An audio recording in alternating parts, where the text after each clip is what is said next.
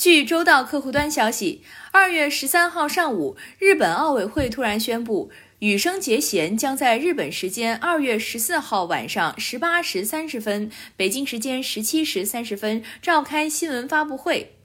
在前两天的北京冬奥会男子单人滑的比赛中，两届冬奥会男单金牌得主羽生结弦史无前例地挑战四 A 阿克塞尔四周跳。可惜的是，落冰时重心没有控制好，摔倒在了冰面上。表演结束后，羽生结弦向赛场四周的观众鞠躬致谢，离场时又向冰面深深鞠躬，并深情抚摸冰面。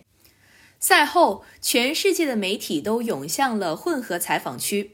羽生结弦用了大约两个小时才走完了其实并不太长的混采区之路。面对相熟的日本媒体，羽生结弦再也控制不住自己的情绪，背过身去靠在了墙上。半分钟，当他转过身来再次面对媒体的时候，眼泪在眼眶中打转。我真的拼尽全力努力了。这可能是没有回报的努力，但这次我全力以赴去拼了。